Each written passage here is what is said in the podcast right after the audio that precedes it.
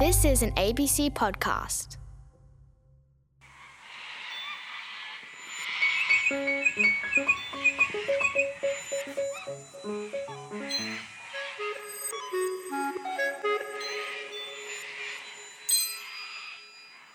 Hello, welcome to Noisy by Nature. My name is Ann. My favourite thing to do is use my ears to listen to the different sounds that nature makes. I love the sound of tooting little penguins and laughing kookaburras. But my favourite sounds are the ones we can hear close to home. That's right, for this special mini season of Noisy by Nature, we're back with five fantastic nature noises that might be right outside your door. And this time, it's all about our feathered friends, the birds that have made a home in our cities, towns, and suburbs. In fact, I think that we should call this a suburban mini season. See what I did there? Suburban. Anyway, the first one on our list is very funny and it's sometimes a bit of a naughty bird. Right now, I'm on Dharawal country just south of Sydney, walking back to my friend's house from the shops after picking up some groceries for dinner. It's a lovely warm afternoon and there's lots of bird song in the air. What birds can you hear? Yeah, the beautiful warble of a magpie, one of the most iconic Australian sounds, I reckon. G'day, Maggie. Oh, maybe this Maggie only speaks magpie. Hello. Oh, and of course, noisy miners being, well, well, noisy. Tomorrow morning, it's bin day. So the street is lined with yellow and red bins, ready to be picked up bright and early. I put my friends out earlier, but a few neighbours are just putting them out now. Howdy. Hmm, that's strange. Bin with its lid open. Better close it just in case. Hmm, another one with its lid open. And wrappers all over the ground. What is going on? That's very out of character. Normally, this is a very tidy town. I'd better pick up the. I know that sound.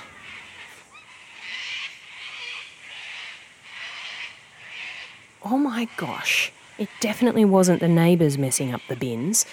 Well, not the human neighbours. That call is coming from a white bird with a big yellow crest on the top of its head. Do you recognise it? Yep, a sulphur crested cockatoo. And it looks like a gang of them have been opening the bin trying to scavenge a snack. And what? What? One of the cockatoos is using its big claws to balance right on the side of the red bin lid. And it's got its beak on the handle and. It's just pushed the bin lid up and then it's switching over, it's using one of its feet. It's opening it. The cockatoo is pushing the lid up with its beak, and with the help of its feet, it's shuffling towards the back. The lid is going up and up and up. There it goes. The cockatoo has just opened the bin all on its own. Oh, no, don't. Oh, okay, it's just jumped into the bin. And got a half eaten sandwich as a prize for its efforts. Yum, I suppose. Sulphur crested cockatoos are one of the bigger cockatoos in Australia. They're best known for that big yellow crest and for being very loud and very smart.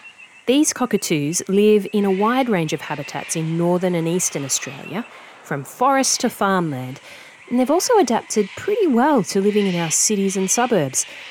They're very social birds, and in places like this, they form flocks and then use their smarts to have fun and find food. Like getting into the bins before the garbage truck comes. The cockatoo just found a, oh, is that a bagel or a toilet roll? Because they're quite smart, cockatoos are also pretty curious. They've been known to gnaw at people's balconies, open jars, rip wire off buildings, and even drink from human drinking fountains. And that curiosity might have helped them figure out how to open our bins and find food. Oh, yep, there you go. Another cockatoo has just opened the recycling bin.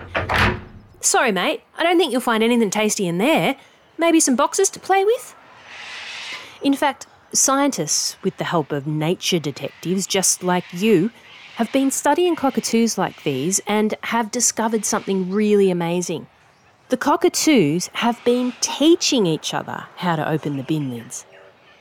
This kind of behaviour is pretty rare in the animal kingdom, and what's more, cockatoos aren't just teaching their flocks, they're teaching the bin opening skill to their neighbours, who are teaching it to their neighbours. That's pretty amazing, right?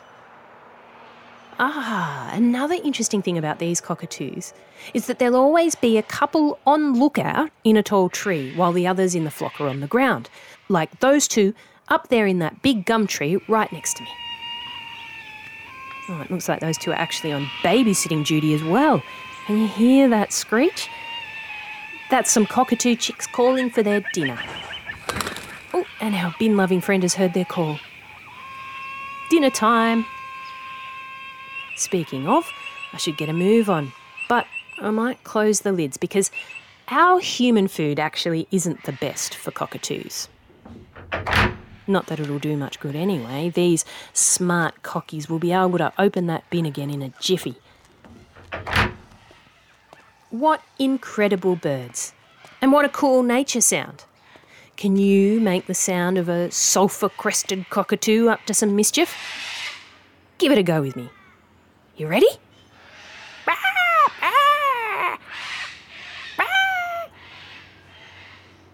Nice work. Remember, whenever you're outside, you can use your ears to listen to all the amazing sounds that nature makes, particularly wherever you live.